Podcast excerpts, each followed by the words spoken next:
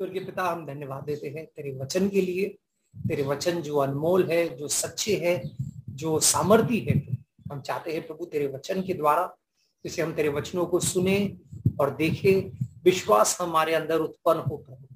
हमारा जीवन ऐसा हो जिससे तेरे नाम को और तेरे कार्यों को प्रभु सफलता मिले और तेरे नाम की महिमा। हमारी मदद कर प्रभु कोई भी डिस्टरबेंस कोई भी किस्म की रुकावट हमारी फाड़े ना आए प्रभु। लेकिन इस वचन को हमें ग्रहण करने का हृदय दे प्रभु ये प्रार्थना हम यीशु मसीह के नाम में करते हैं। आमेन आमेन। एक चीज़ जो मुझे लगा है, वो है कि पेंडेमिक के दौरान, खासकर क्योंकि ऑनलाइन सभाएँ हुई है तो जो चित्रों के द्वारा, जिसको हम पावर पॉइंट प्रेजेंटेशन कहते हैं, उसके द्वारा प्रचार करना बड़ा आसान हो जाता है। इसके बजाय कि आप मेरा चेहरा देखें, कि खूबसूरत चित्रों को देखें और इसमें से हम सीख सकते हैं। हमें ठीक है, शिष्यत्व। इस शब्द को जब हम सुनते हैं, शिष्यत्व, ये पवित्र शास्त्र में बहुत ही अहम शब्द है। खासकर अहम नए करार में। नए करार में कई बार इस शब्द का ज़िक्र हुआ है। अगर मैं ये कहूँ कि कौन सा ऐसा शब्द है जिससे सबसे ज़्यादा यीशु के पीछे चलने वालों को बुलाया गया तो वो विश्वासी नहीं है। वो बिलीवर्स नहीं है, वो क्रिश्चियन तो बिल्कुल ही नहीं है। क्रिश्चियन जो है, ये आप उंगली पे गिन सकते हैं, चार या पाँच बार ये नाम पुकारा गया है तो यीशु के पीछे चलने वालों को। और बिलीवर्स भी बहुत कम, मेरे ख्याल से अठारह, उन्नीस बार। लेकिन ढाई सौ से भी अधिक बार कोई शब्द उनके ज़िक्र में लिया गया है, जो यीशु के पीछे चलने वाले हैं, वो है शिष्य। अंग्रेज़ी में हम इसको डिसाइपल कहते हैं। और आज जो मैं परिचय देने जा रहा हूँ, जो विषय का जो मैं 31 तारीख को जरा और गहराई से बांटूँगा, उसकी बुनियाद रखना बहुत ज़रूरी है। और इसलिए आज मैं शिष्यत्व के ऊपर थोड़ा और गौर करने वाला हूँ। क्या कहता है हमें शिष्यत्व के बारे में? शास्त्र इसको देखेंगे। उससे पहले एक खूबसूरत कहावत मैं आपसे बांटना चाहता हूँ, जो किसी ने कहा है, अच्छी वाणी। और वो ये है कि परमेश्वर ने हमें कमरों को सदस्य से भरने के लिए नहीं बुलाया है। गौर से सुनिए। परमेश्वर ने हमें इसलिए नहीं बुलाया है कि हम कमरों को सदस्य से भरे, लेकिन इसलिए बुलाया है कि हम जग को शिष्यों से भरे। आले लुया हमें क्या बात है ना? खूबसूरत बात है। और ऐसा ही कुछ यीशु मसीह ने कहा, और उस वचन को भी हम देखने वाले हैं। तो आज हम एक छोटा सा अभ्यास करेंगे कि क्या है शिष्यत्व। और उससे भी बड़ा सवाल, क्यों शिष्यत्व ज़रूरी है? क्यों ज़रूरी है शिष्यत्व करना? और परमेश्वर का क्या मकसद था? इसके, इस शब्द के पीछे कि इतनी बार इस शब्द का ज़िक्र नए करार में हुआ है और इससे हम क्या सीख सकते हैं? और क्यों करना, क्यों जानना ज़रूरी है? तीन कारण है जो मैं आपको बताने जा रहा हूँ आज। और जो नोट्स कर रहे हैं, आप लिख भी सकते हैं। तीन ऐसे वजह, तीन ऐसे मुख्य कारण कि क्यों हमें शिष्य बनाना है। सबसे पहला कारण है, ये यीशु मसीह की आज्ञा है। अलेलुया हमें ये यीशु मसीह की आज्ञा है। हम सबने मती अट्ठाईसवा अध्याय सुना है, पढ़ा है। और अगर नहीं भी पढ़ा है तो ज़रूर पढ़िएगा। पहले गॉस्पेल का आखिरी चैप्टर है, मती अट्ठाईस। और उसमें यीशु अपने पुनरुत्थान के बाद पुनर्रोहन से पहले अपने शिष्यों से कहते हैं, जाओ और शिष्य बनाओ। मती अट्ठाईस, उन्तीस, उन्नीस में आपके लिए पढ़ रहा हूँ। इसलिए तुम जाकर सब जातियों के लोगों को चेले बनाओ। और उन्हें पिता और पुत्र और पवित्र आत्मा के नाम में बपतिस्मा दो और सारी बातें मानना सिखाओ जो मैंने तुम्हें बताई है।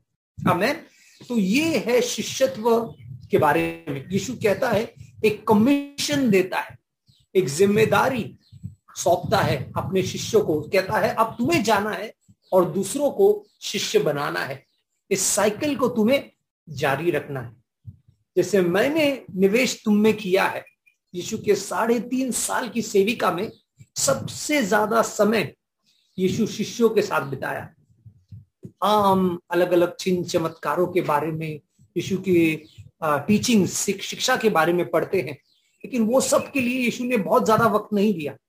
साढ़े तीन साल की सेविका में सबसे ज़्यादा वक्त यीशु ने निवेश किया वो शिष्यों के जीवन में है। वो उनके साथ व्यक्तिगत रूप में और सामूहिक सामूहिक रूप में यीशु ने समय बिताया ताकि उनको तैयार करे आने वाले समय के लिए। उन्हें यीशु शिष्य बना रहा था। यीशु उनका गुरु था और वो यीशु के शिष्य थे। लेकिन वो सिर्फ़ शिष्य बने ही नहीं रहे। यीशु ने उन्हें आगे कहा कि अभी तुम्हें गुरु बनना है और तुम्हें दूसरों को सिखाना है, तुम्हें दूसरों को शिष्य बनाना है। और ये सिर्फ़ कलिसिया तक सीमित नहीं है, स्थानीय कलिसिया तक। तुम्हें जग के कोने कोने में जाना है छोर छोर में जाना है। हालेलुया हम विश्वास करते हैं कि कलिसिया स्थानीय होती है, लेकिन कलिसिया का जो दर्शन है, ये विश्व है। हालेलुया ये विश्व दर्शन परमेश्वर ने हमें दिया है। The church is local but the vision is global हमें जो दर्शन परमेश्वर ने हमें दिया है, ये विश्व का दर्शन है, ये राष्ट्रों का दर्शन है।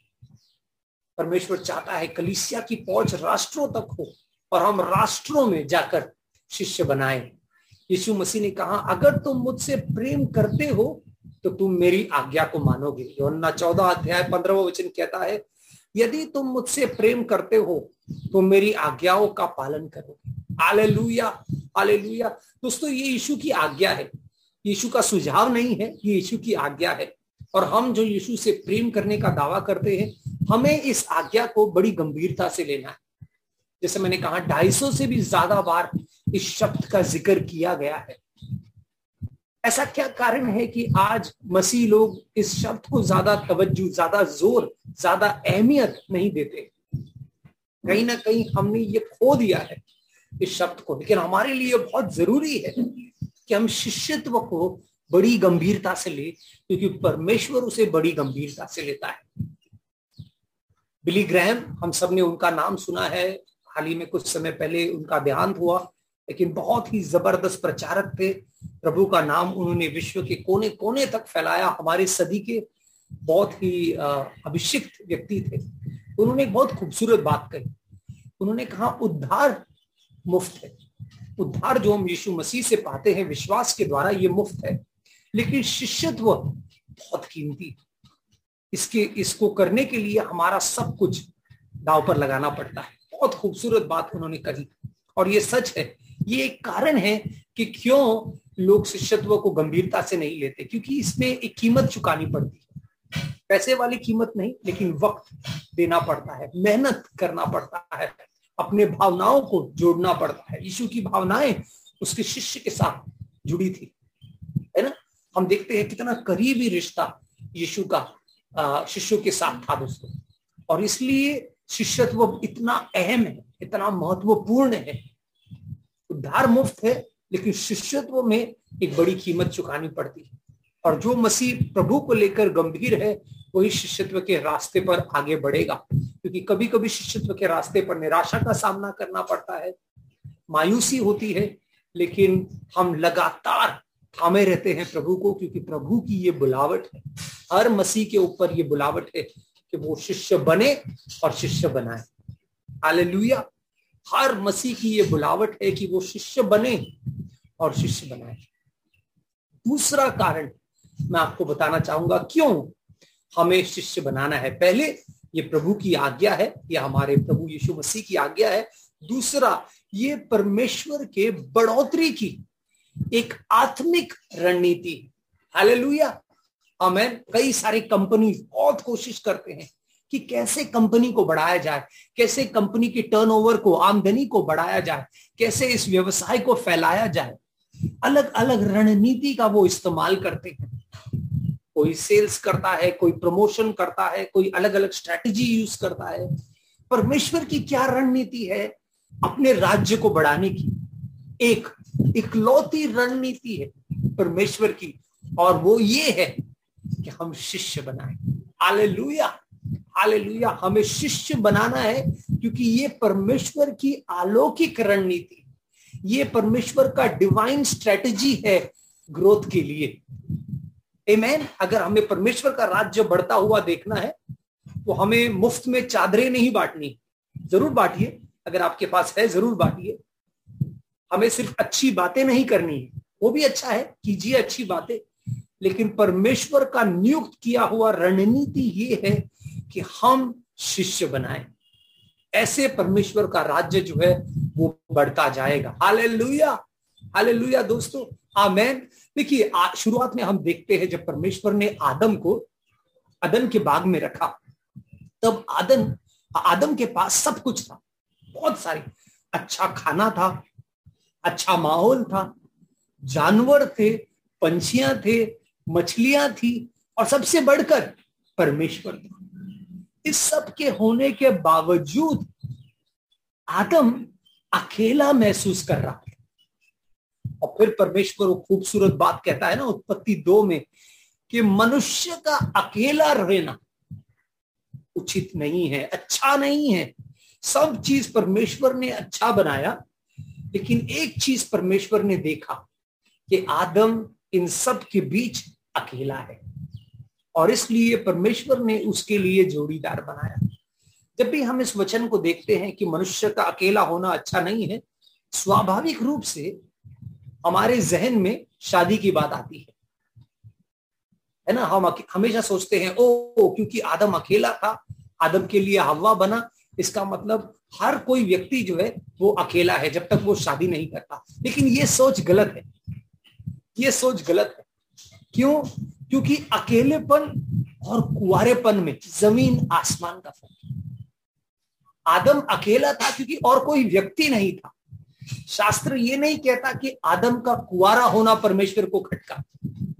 आदम का अकेला होना परमेश्वर को खटका। हाले शास्त्र में हम देखते हैं कई ऐसे कुआरे जन हैं जिन्होंने परमेश्वर की बुलावट को बड़ी खूबसूरती से अपने जीवन में निभाया।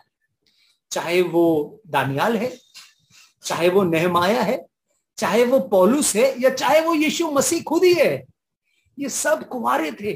शास्त्र में कई कुमारों की कहानी है जिन्होंने अपने ऊपर की बुलावट को बड़ी खूबी से निभाया और अपने जीवन से परमेश्वर को महिमा दी।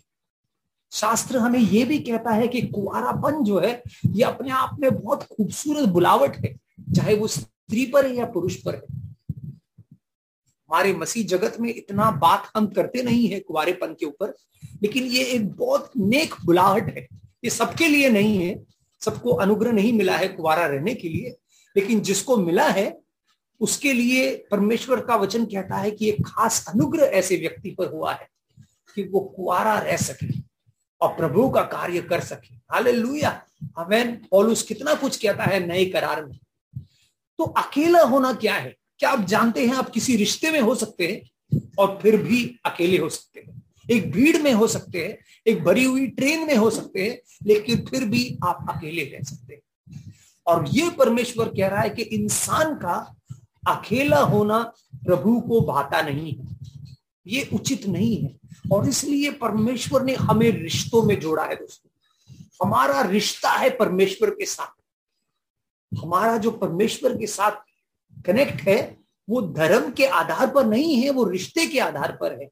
It is not based on religion it is based on relationship आले हालेलुया आमेन आमेन हालेलुया और परमेश्वर ने यीशु मसीह के क्रूस के कार्य के द्वारा सिर्फ़ हमारा ही रिश्ता अपने आप से सही नहीं किया, लेकिन साथ ही साथ एक दूसरे के साथ भी प्रभु ने हमें रिश्तों में जोड़ा है। कोई आमैन कहेगा? Amen, hallelujah. परमेश्वर ने हमारा मेल मिलाप कराया है खुद से और एक दूसरे से। और इसलिए आज हम अकेले नहीं हैं। क्यों? क्योंकि हमें एक दूसरे का साथ है। प्रभु ने हमें एक समूह में जोड़ा है। एक कलिसिया में जोड़ा है। कलिसिया परमेश्वर के लोगों का एक परिवार है। एमेन इसलिए शास्त्र ये नहीं कहता लेडीज़ एंड जेंटलमैन जब भी खत लिखा जाता है तो कहता है ब्रदर्स एंड सिस्टर्स हालेलुया भाइयों और बहनों। भाइयों और बहनों, जब भी आप नए करार का खत पढ़ते हैं तो एक अनोखा रिश्ता प्रभु ने हमें जोड़ा है। वो हमारा पिता है। वो सिर्फ़ खुदा नहीं है, वो हमारा पिता है। और हम उसके संतान है। ये खूबसूरत चीज़ है दोस्तों, और यही शिष्यत्व में दिखता है। परमेश्वर की रणनीति ये है कि हम बढ़ते जाए, हम रिश्तों में बढ़े, हम शिष्यत्व में बढ़े, हम एक दूसरे को थामे रहे। क्यों? क्योंकि परमेश्वर नहीं चाहता कि कोई भी अकेला रहे। वारा आप रह सकते हैं, लेकिन अकेला मत रहिए। अकेले में मज़ा नहीं है। वो गाना है ना, अकेले हैं तो क्या गम है? लेकिन उसके बाद का लाइन बताता है, बस साथ हो तेरा। तो वो भी अकेला नहीं रहना चाहता। वो चाहता है किसी ना किसी का साथ हो। वैसे ही प्रभु चाहता है कि हम साथ में रहें। हालेलुया आगे बढ़ते हैं। एक खूबसूरत किताब जो मैं हाल ही में पढ़ रहा था, उसका नाम है आर्ट ऑफ़ वॉर बहुत ही प्रसिद्ध किताब है। कई वर्षों से बहुत हज़ारों करोड़ों की लोगों की संख्या के लोगों ने पढ़ा है इस किताब को इसका डेटा है कई सारी सच्ची कहानियाँ हैं जो बीसी से है। 300, 200, 250, 400 बीसी की कहानियाँ इस किताब में ज़िक्र है। हाल ही में मुझे बहुत ही कम दाम में ये किताब किंडल पे मिला। तो काफ़ी समय से मेरी इच्छा थी कि इस किताब को मैं पढ़ूं। मैं अक्सर किताबें पढ़ना मुझे बहुत अच्छा लगता है। एक मैं मसीह किताब पढ़ता हूँ फिर एक सेक्युलर किताब पढ़ता हूँ फिर एक मसीह किताब वैसे तो ये हाल ही में मैंने शुक्रवार को खत्म किया ये किताब। और इसमें एक बहुत खूबसूरत बात है। कई सारी बातें खूबसूरत है, आप सोचेंगे, यार, क्या पढ़ रहा है पास्टर यही? युद्ध के ऊपर। लेकिन याद रखिए, हम भी एक आत्मिक युद्ध में है। तो इस किताब में कई सारी ऐसी बातें हैं। ये है युद्ध की कला। किताब का नाम है युद्ध की कला। हिंदी में भी होगा। सुनजू नाम के एक चाइनीज़ ऑथर ने लिखा है। और जैसे मैंने कहा, कई सारे योद्धाओं ने इस किताब को पढ़ा है और इससे प्रेरणा पाई है। मेरा मकसद था कि मैं इससे आत्मिक चीज़ें सीखूं। और काफ़ी सारी चीज़ें मुझे भाई भी और सीखने भी मिला। एक खूबसूरत बात जो सुनजू जो लेखक है, उन्होंने कहा उन्होंने कहा, इंसानी रिश्ता जो होता है, ये एक समुन्दर और नाव का रिश्ता जैसे होता है, वैसे होता है। अब देखिए, कितनी खूबसूरत बात है जो समझा रहे हैं। उन्होंने कहा, जैसे नाव को चलने के लिए पानी की ज़रूरत है। अगर नाव किनारे में है तो नाव अपनी बुलाहट को पूरा नहीं करती। नाव वैसे ही व्यर्थ है, जैसे कोई पत्थर पड़ा हुआ है सड़क पर। लेकिन उस नाव को, अपनी बुलाहट को पूरा करने के लिए पानी की ज़रूरत होती है। सही है कि नहीं? जैसे गाड़ी को अगर चलना है तो उसको फ्यूल की ज़रूरत है, ईंधन की ज़रूरत है। वैसे ही पानी इस नाव का ईंधन है। ये इसे अगर एक किनारे से, एक छोर से दूसरे छोर तक जाना है तो नाव अपने आप नहीं जा सकता। उसे पानी की ज़रूरत है। लेकिन एक और खूबसूरत बात जो सुनजू ने कही जो मुझे बहुत अच्छी लगी। वो है, उन्होंने कहा, जो पानी इस नैया को पार लगाता है, वही पानी उसे डुबाता भी है। वही पानी उसे डुबाता भी है। ऐसा ही है इंसानी रिश्ता। कुछ लोग हैं जो आपको एक किनारे से दूसरे किनारे तक ले जाएँगे, एक मंजिल से दूसरे मंजिल तक लेकर जाएँगे। ये आपको उन्नति कराएँगे, ये आपको प्रगति कराएँगे। लेकिन कुछ ऐसे भी रिश्ते होते हैं जो आपको डुबाते हैं, जो आपको नीचे खींचते हैं, जो आपको परमेश्वर से दूर करते हैं। ऐसे भयानक समुन्दर से आपको बचना है और आपको ऐसे समुन्दर में जाना है जहाँ पर आप प्रगति के रास्ते पर आगे बढ़े। आले एक ऐसा रिश्ता हम बना रहे हैं। शिष्यत्व एक रिश्ता है लोगों का, जहाँ पर हम कोशिश करते हैं कि हम जो परमेश्वर ने हमें सौंपा है, उन्हें हम प्रभु में बढ़ाते जाए। और जैसे हम उन्हें बढ़ाते जाते हैं, हम खुद बढ़ते जाते हैं। हालेलुया। हर माँ, हर बाप की ये ज़िम्मेदारी है कि वो अपने बच्चों को प्रभु में शिष्य बनाए। हर पत्नी की ज़िम्मेदारी है कि वो अपने पति को प्रभु में शिष्य बनाए। हर पति की ज़िम्मेदारी है कि वो अपने पत्नी को प्रभु में शिष्य बनाए। बी डिसाइपल मेक डिसाइपल शिष्य बनो, शिष्य बनाओ। हर माता पिता की ज़िम्मेदारी है कि वो अपने बच्चों के लिए प्रभु में रास्ता बनाए। ऐसा पानी बने, ऐसा जल बने, जो इस नाव को आगे बढ़ने में मदद करे। हालेलुया! लहरों के साथ नाव बढ़ता जाता है। अमेन अमेन हर दोस्त की ज़िम्मेदारी है कि वो अपने दोस्त को आत्मिकता में बढ़ाए। दोस्ती की अच्छी परख है। क्या तुम इस दोस्ती के सहारे प्रभु में आगे बढ़ रहे हो या प्रभु में पीछे जा रहे हो? अगर पीछे जा रहे हो तो ये बहुत खतरनाक है तुम्हारे लिए। ये शायद समुंदर नहीं है, भवंडर है, जो तुमको ले डूबेगा। तो कुछ ऐसे सोच हमें रखने हैं कि कैसे रिश्तों में हम घिरे हुए हैं। क्या ये हमको प्रभु में बढ़ा रहे हैं या डुबा रहे हैं? किसी ने खूबसूरती से कहा, एक सच्चे रिश्ते की परख या पहचान ये नहीं है कि दो सिद्ध लोग हैं, लेकिन दो सामान्य लोग हैं जो एक दूसरे को लेकर हार नहीं मान रहे हालेलुया जब हम शिष्यत्व में आते हैं तो कई बार हमें निराशा का सामना करना पड़ता है। कई बार मायूसी का सामना करना पड़ता है। कई बार हमें चोट लगता है, ठोकर खाते हैं, लेकिन फिर भी हम हार नहीं मानते। हम उनका हाथ थामे रहते हैं और उन्हें बढ़ाते जाते हैं। दोस्तों, एक चीज़ मैं आपके सामने आज कबूली करना चाहता हूँ कि जहाँ भी मैं प्रभु में पहुँचा हूँ आज, जिस भी स्तर पर, वो इसलिए है क्योंकि परमेश्वर ने मेरे जीवन में कुछ ऐसे पुरुषों को रखा जिन्होंने मुझे थामे रखा, मुझे बढ़ाया। मेरे मेरे लिए वो लहर बने जिनसे मेरी नाव आगे बढ़ती गई। आज मेरी पूरी कोशिश ये है कि मैं कुछ ऐसे भाइयों के जीवन में, कुछ ऐसे जोड़ों के जीवन में, जैकलिन और मैं निवेश करे ताकि वो भी प्रभु में बढ़ते जाए। अगर मैं ये कामयाब तरीके से कर पाया तो मैं अपने जीवन को सफल समझूँगा। मेरे लिए ये मापदंड नहीं है कि कितनी कलिसियाएँ मैं बोया। मेरे लिए ये मापदंड नहीं है कि कितना ऑफरिंग मसीहा का है या कितने लोग मसीहा चर्च में आते हैं। मेरे जीवन का मापदंड इससे होगा कि क्या मैंने शिष्य बनाए हैं? क्या मैं प्रभु के लिए अच्छा शिष्य बना हूँ? Hallelujah, amen.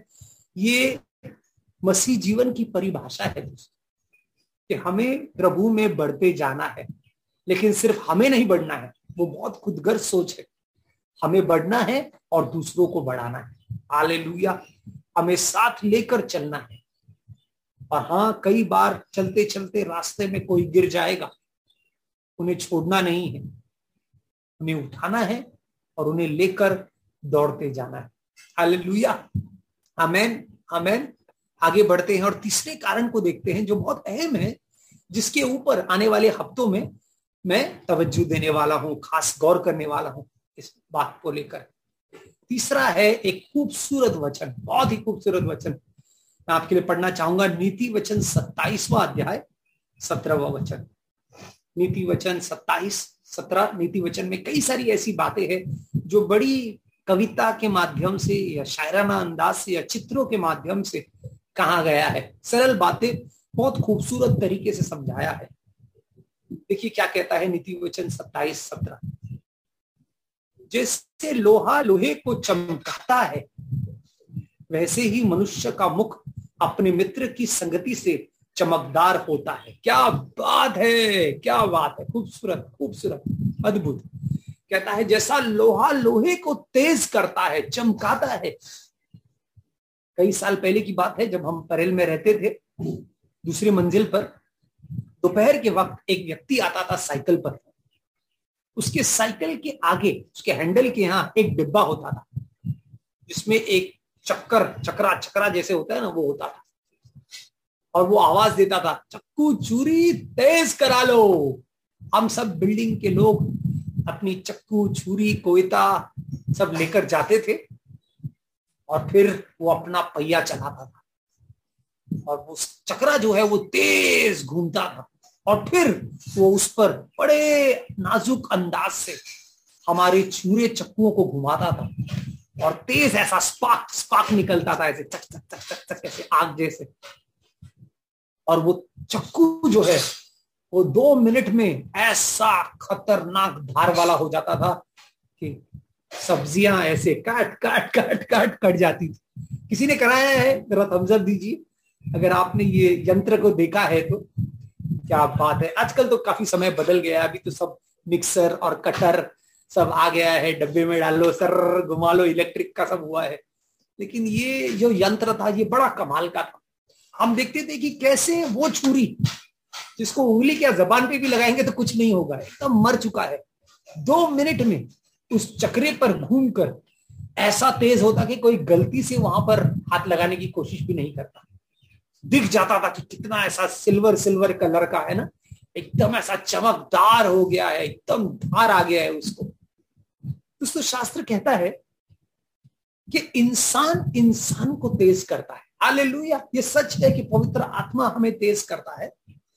पवित्र आत्मा का कार्य है जो हमें और चमकाता है और तेज करता है। लेकिन शास्त्र ये भी कहता है, जैसे लोहा लोहे को तेज करता है, वैसे प्रभु की युक्ति में इंसान इंसान को तेज करना चाहिए। मैं हालेलुया कमाल का वर्ड है शापन।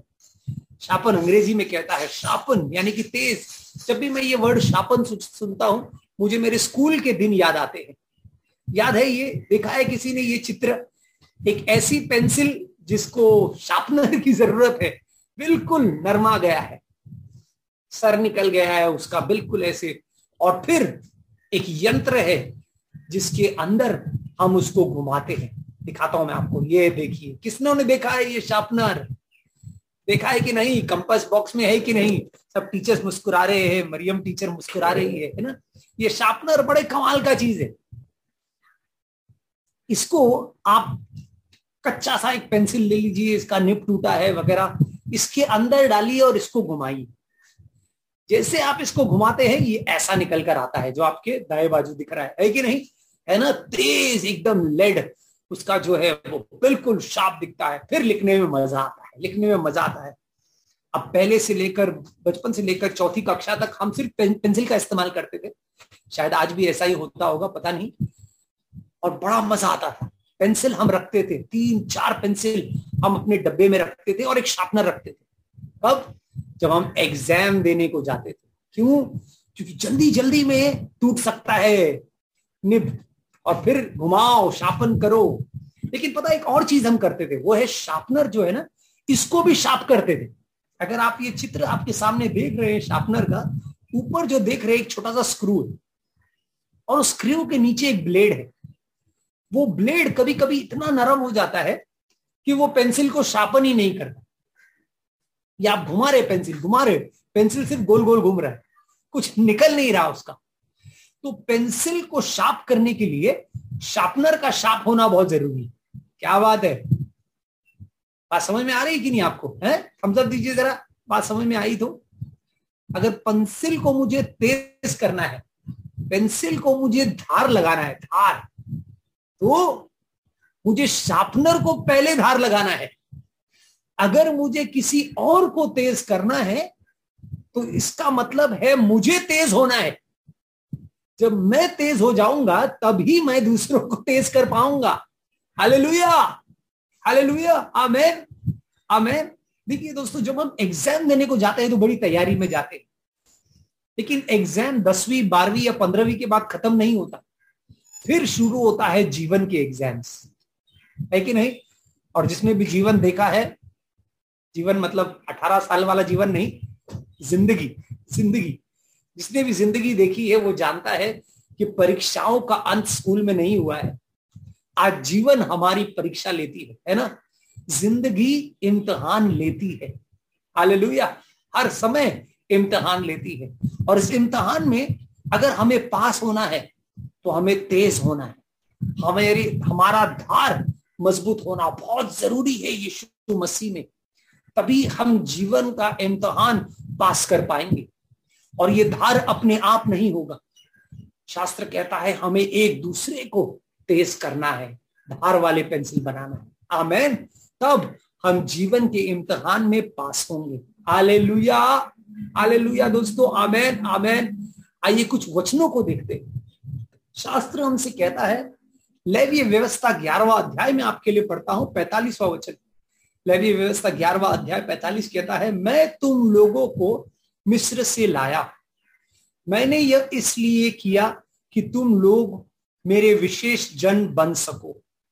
मैंने यह इसलिए किया कि मैं तुम्हारा परमेश्वर बन सकूँ। मैं पवित्र हूँ, अतः तुम भी पवित्र रहना है, तुम्हें भी पवित्र रहना है। आलेलुया आमेन। परमेश्वर इसराइलियों से कहता है, मैंने तुम्हें छुड़ाया है एक मकसद से। जैसे परमेश्वर ने इसराइलियों को छुड़ाया है, वैसे परमेश्वर ने हमें भी पाप से और पाप के बंधनों से छुड़ाया है। अब परमेश्वर उनसे कहता है, मैं पवित्र हूँ और इसलिए तुम्हें भी पवित्र रहना है।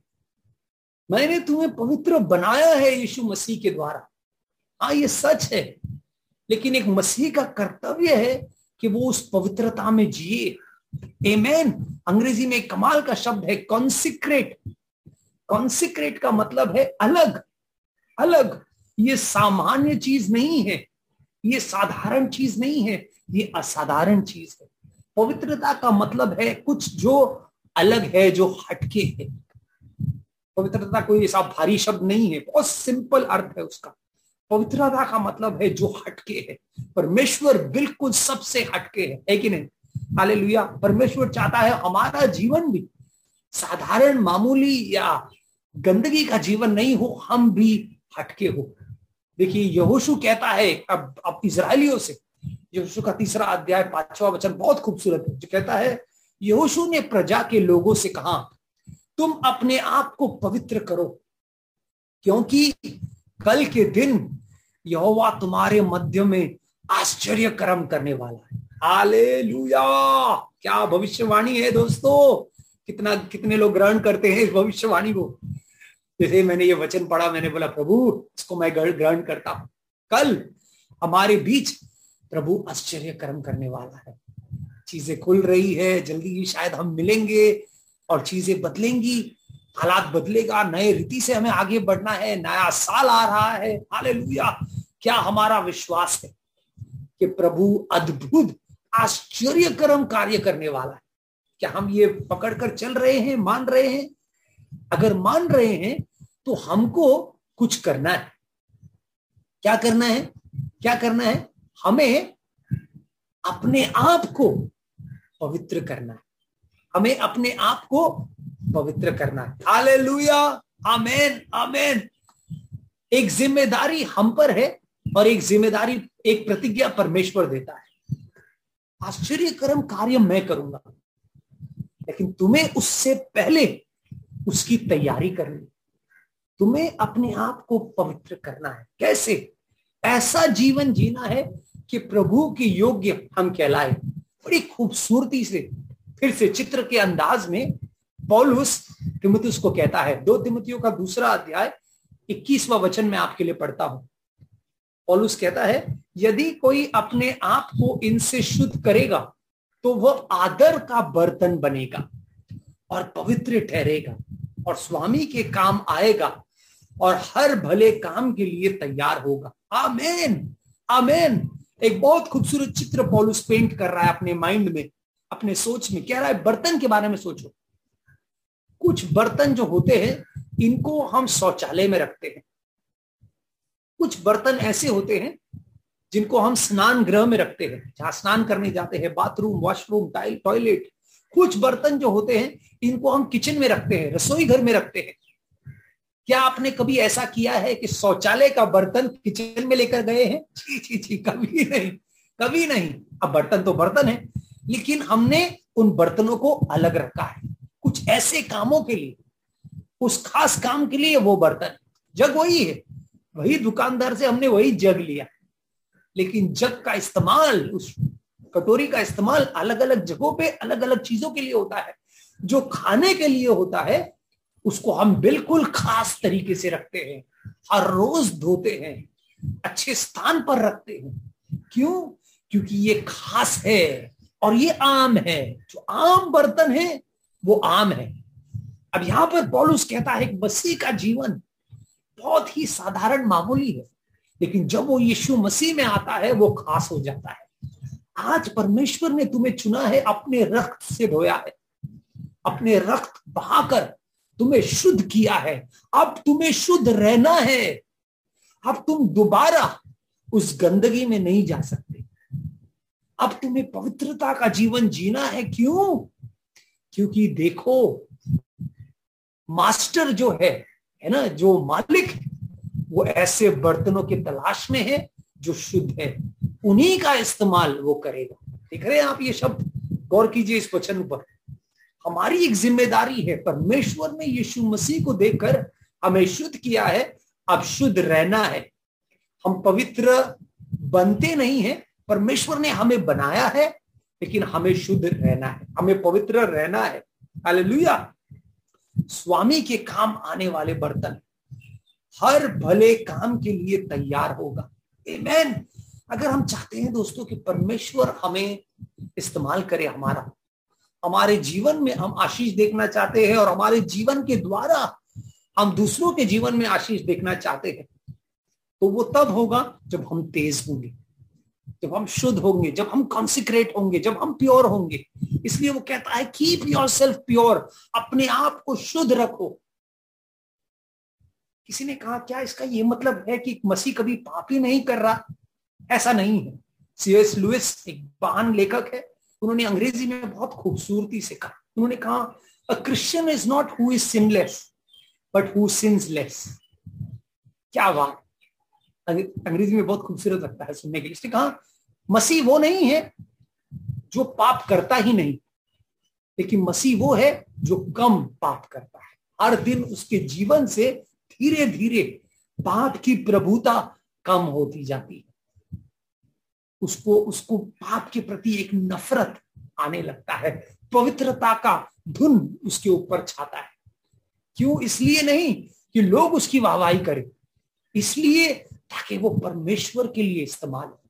अमेन दोस्तों, अगर हमें शिष्यत्व में बढ़ना है तो हमें उस शार्पनर की तरह बनना है, जो खुद शाप है, ताकि जिसके भी संपर्क में हम आए, उस पेंसिल को हम और धार कर सके।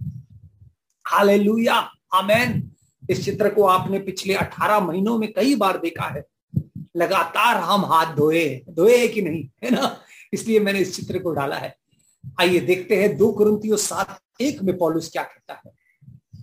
एक प्यारो, जबकि ये प्रतिज्ञाएँ हमें मिली है, कई प्रतिज्ञाएँ हमें मिली है। हमें आज परमेश्वर ने हमसे कहा है, मैं तुम्हारे बीच में आश्चर्यक्रम करने वाला हूँ। इस प्रतिज्ञा को हम थाम रहे हैं। अब देखिए पॉलुस क्या कहता है। कहता है, प्यारो, जबकि ये प्रतिज्ञाएँ हमें मिली है तो आओ, हम अपने आप को शरीर और आत्मा की सब मलिनता से शुद्ध करें। और परमेश्वर का भय रखते हुए पवित्रता को सिद्ध करें। हाले क्या बात है, कहता है, शरीर को साफ़ करने के लिए हमने क्या क्या नहीं किया है? अगर मैं अंग्रेज़ी में कहूँ तो कई एस है। एस, सोशल डिस्टेंसिंग किया हमने पिछले साल। सोप, सैनिटाइजर, है ना? कितना एस वापरा है। लेकिन पोलुस कहता है, एक और एस का क्या? स्पिरिट का क्या? बॉडी को तो हमने क्लीन किया है शुद्ध किया है अच्छा रखा है, अच्छी बात है, मास्क लगाए हैं, ये किया है, वो किया है, सोप से हाथ धोया है, लेकिन आत्मा का क्या? कुछ ऐसी चीज़ें हैं जो आत्मा को अशुद्ध करती है।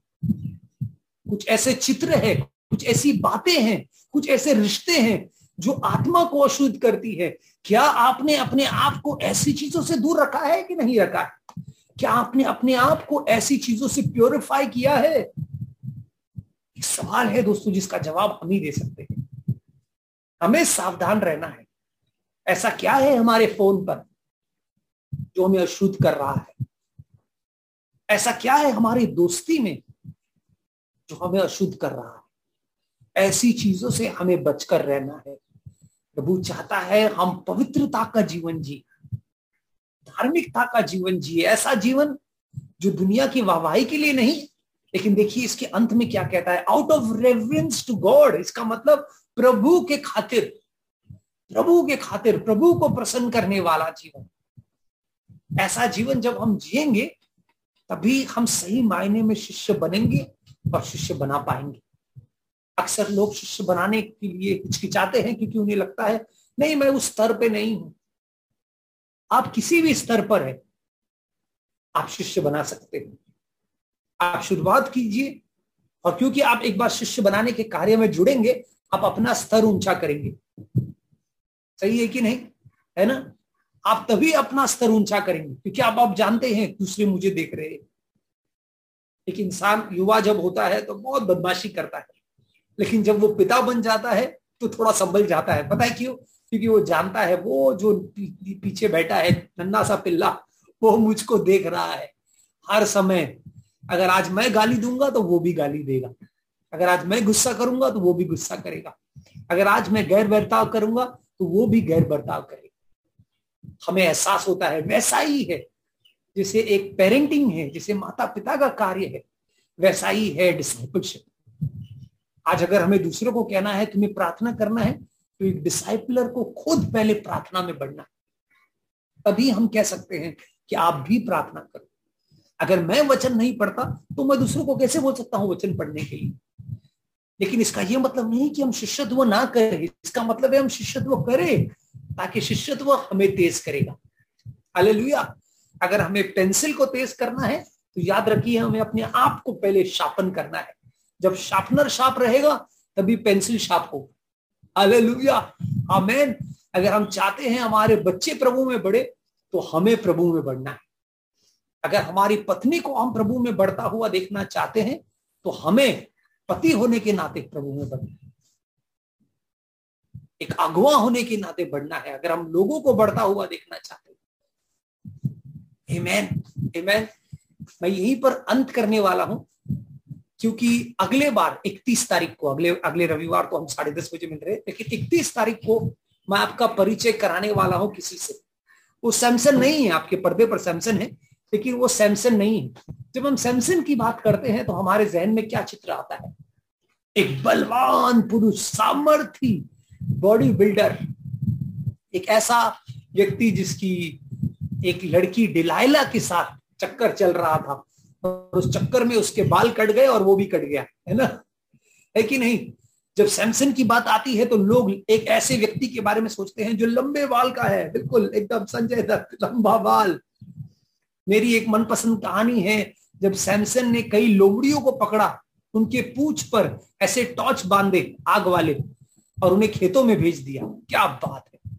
सैमसन का अंतिम कहानी, जब वो दो खंबों के बीच में खड़ा है और दुआ माँगता है और गिराता है खंबे गिर जाते हैं। लेकिन एक चीज़ है जो सैमसन के बारे में लोग बहुत कम जानते हैं। और कमाल भी है कि सैम का बर्थडे भी यही हफ़्ते हमारे सैमसन का लेकिन एक चीज़ है जो सैमसन के बारे में लोग बहुत कम जानते हैं, वो है उसके माता पिता के बारे में। और इकतीस तारीख को मैं आपका परिचय कराऊँगा सैमसन के माता पिता से। और देखेंगे कि कैसे ये जोड़े ने अपने बच्चे की शिष्यत्व में अगुवाई की। हालेलुया अमेन इनका नाम है मिस्टर एंड मिसेस मनोआ। और एक पूरा अध्याय, एक वचन नहीं, एक शास्त्र नहीं, पूरा अध्याय इनको दिया गया है और वो है न्यायियों का तेरवा अध्याय। वक्त मिले तो पढ़ लेना।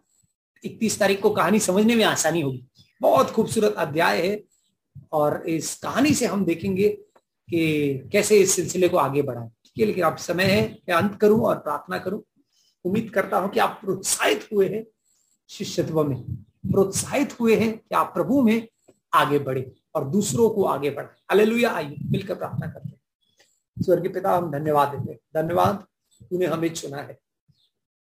हम अयोग्य पात्रों को तूने चुना है और आज तूने हमें पाक बनाया है। तूने हमें शुद्ध बनाया है। धन्यवाद। प्रभु, हम दोबारा उस गंदगी में नहीं जाना चाहते। तेरी महिमा के लिए, क्योंकि हम तुझसे प्रेम करते हैं, हम तेरी आज्ञाओं के अनुसार चलना चाहते हैं। हम शिष्य बनाना चाहते हैं, क्योंकि ये तेरी आज्ञा है। ये तेरी बढ़ोतरी की रणनीति। हमारी प्रार्थना है, प्रभु, तू हमारी मदद कर, ताकि हम एक दूसरे को तेज करें। जैसे लोहा लोहे को तेज करता है, वैसे हम एक दूसरे को तेज करें, प्रभु। हमारी कलिसिया की ऐसी पहचान हो कि हम आत्मिक बढ़ोतरी करने वाले, शिष्य बनाने वाले कलिसिया है। नए लोग आए और शिष्य बने, और शिष्य बनाए। ये प्रार्थना हम यीशु मसीह के नाम में करते हैं। आमेन आमेन।